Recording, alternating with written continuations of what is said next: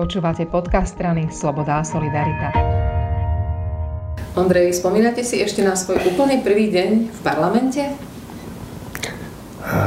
To bolo v roku 2010, myslím, že začiatkom júla, alebo koncom júna, začiatkom júla to bolo, keď som, keď sme skladali slub a myslím, že to bolo prvý alebo, alebo druhý deň, keď sa mi Anna Belousová vyhrážala fackou. A nebolo to, nebolo to možno prvý deň alebo, alebo druhý deň to bolo, keď sa volili predsedovia výborov a ja som sa mal stať podpredsedom výboru pre ľudské práva a národnostné menšiny a tento výbor tradične pripadá opozícii, takže vtedajšia opozičná SNS tam nominovala Anu Belousovovú. A toto je obvykle taký formálny bod, ktorý sa, ktorý sa nerieši, že nejak sa politické strany dohodnú a, a rozdelia si miesta predsedov a podpredsedov výborov a už to rešpektujú. A ja som narušil tú dovtedajšiu tradíciu a vystúpil som proti tomu a povedal som, že nesúhlasím s tým, že aby nacionalistická strana ako SNS obsadila výbor pre ľudské práva a národnostnej menšiny svojou predsedničkou a prirovnal som to k tomu, že ako keby sa mal, ja neviem, Jan Slota stať e, šéfom protialkoholickej liečebne. A čo teda pani Belousovú tak, e, tak e, rozrušilo, že e, prišla za mnou a povedala mi, že si mám dávať pozor na jazyk alebo na hubu, aby, alebo by sa mohol po nej, po nej dostať. Tak to, to bol taká nejaká moja prvá výraznejšia parlamentná skúsenosť. A nedostal som, iba som, sa mi, sa mi pani Belousová vyhrážala fackou, potom reálne tú facku dostal Igor Matovič ako prvý. Vy ste najprv boli koaličný politik, koaličný poslanec, potom opozičný poslanec, teraz ste znovu koaličný poslanec. Zmenili sa ľudia okolo vás. Je niečo, sú nejakí ľudia, sú nejakí bývalí kolegovia, ktorých si budete buď v dobrom alebo v zlom tak akože špeciálne za tie roky v parlamente pamätať?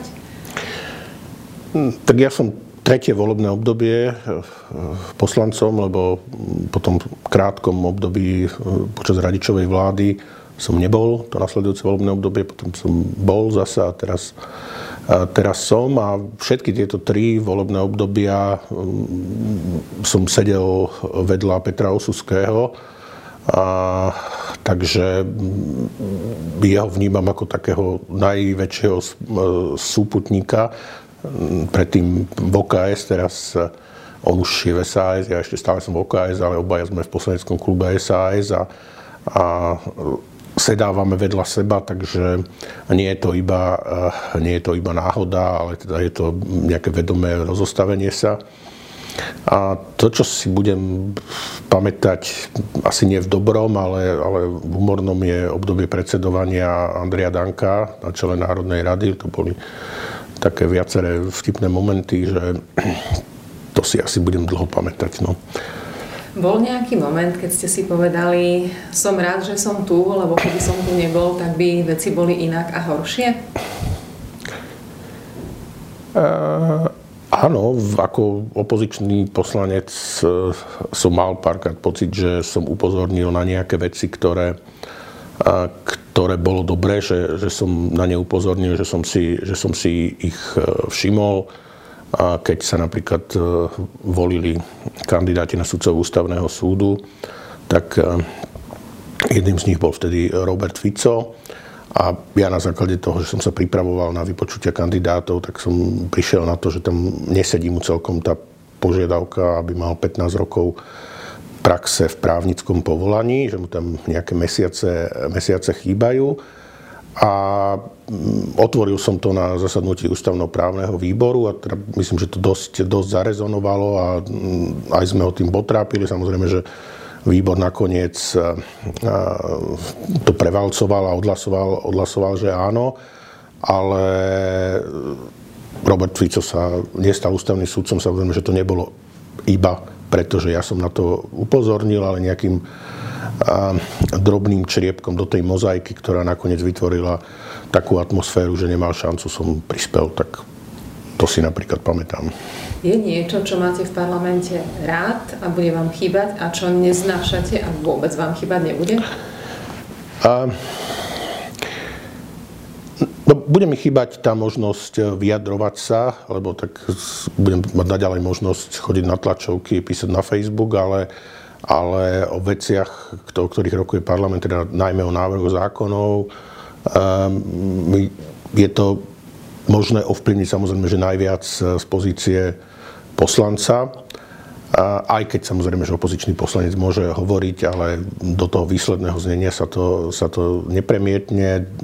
Koaličný poslanec môže hovoriť, ale obvykle sú veci dohodnuté na inej úrovni, alebo teda ešte, ešte vopred. Ale mm, ja myslím, že parlamentná rozprava má zmysel a, a je dobré, ak prebieha. Aj som v minulosti kritizoval, že ako by sa z parlamentu mm, vytrácala chuť diskutovať, že, že poslanci z ja neviem, bývalej vládnej koalície, keď mali nejaký návrh, tak ho odprezentovali na tlačovke a my sme ho treba skritizovali alebo poukazovali na nejaké jeho nedostatky priamo v pléne a oni neboli veľmi ochotní diskutovať. Ale boli situácie, keď, keď tá rozpráva prebiehala a bola, bola zaujímavá a to patrí k normálnemu fungovaniu parlamentu. U nás sa to čím ďalej tým viac vytráca. A s tým súvisí aj to, čo mi teda určite nebude chýbať a určite mi nebude chýbať, že nebudem musieť sedávať v jednej miestnosti s fašistami alebo s ľuďmi ako Luboš Blaha, lebo tí naopak ničia tú parlamentnú debatu, oni tam hulákajú, vykrikujú, je to, je to vulgárne a nemá, nemá zmysel s nimi, s nimi vecne debatovať.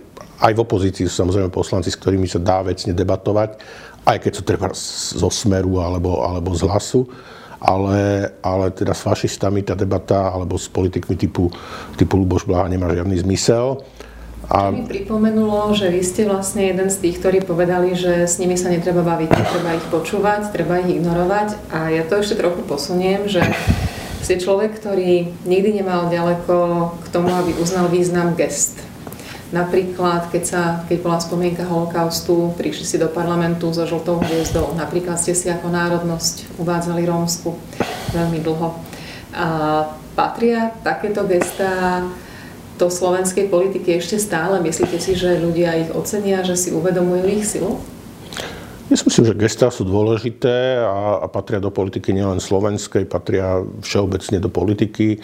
A dôležité gesto bolo, keď e, premiéry troch e, stredoeurópskych krajín išli, išli do Kieva a tiež to neviezli tam žiadnu humanitárnu ani vojenskú pomoc, ale bolo to dôležité gesto, gesto spolupráce a, tak robí sa to aj na takej vysokej úrovni a robí sa to aj na, na, na nižšej úrovni.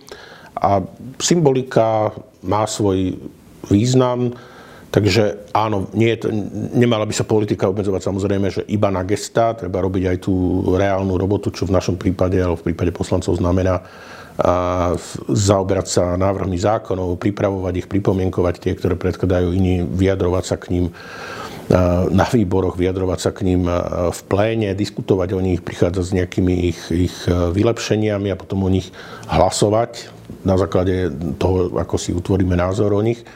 Ale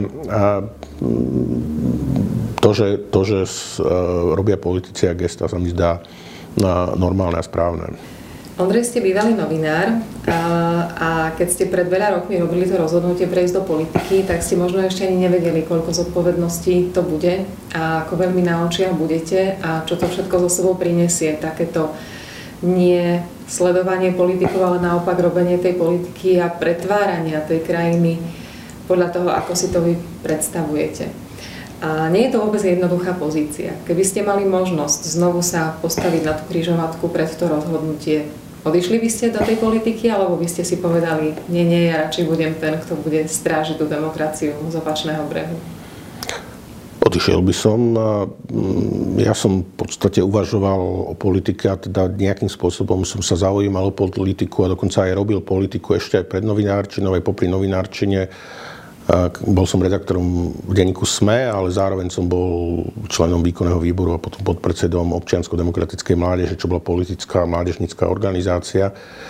A vtedy to ešte v celku išlo. vtedy, vtedy sme tak bojovali všetci proti Mečiarovi a, a neviem si predstaviť, že dnes by novinár, notabene politický komentátor bol členom politickej strany alebo, alebo nejakým funkcionárom mládežníckej organizácie politickej strany tak e, ja som robil ten prechod ešte vo voľbách 98, keď som kandidoval za Slovenskú demokratickú koalíciu vlastne z tej kvóty demokratickej strany, ktorej som bol vtedy členom.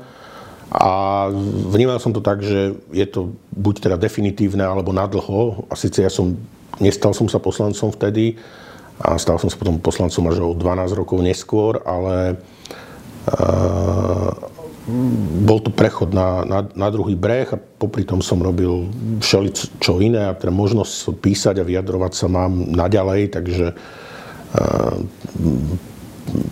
v zásade si myslím, že to rozhodnutie bolo, uh, bolo v poriadku a keby som znova bol v podobnej situácii, tak by som sa asi rozhodol rovnako.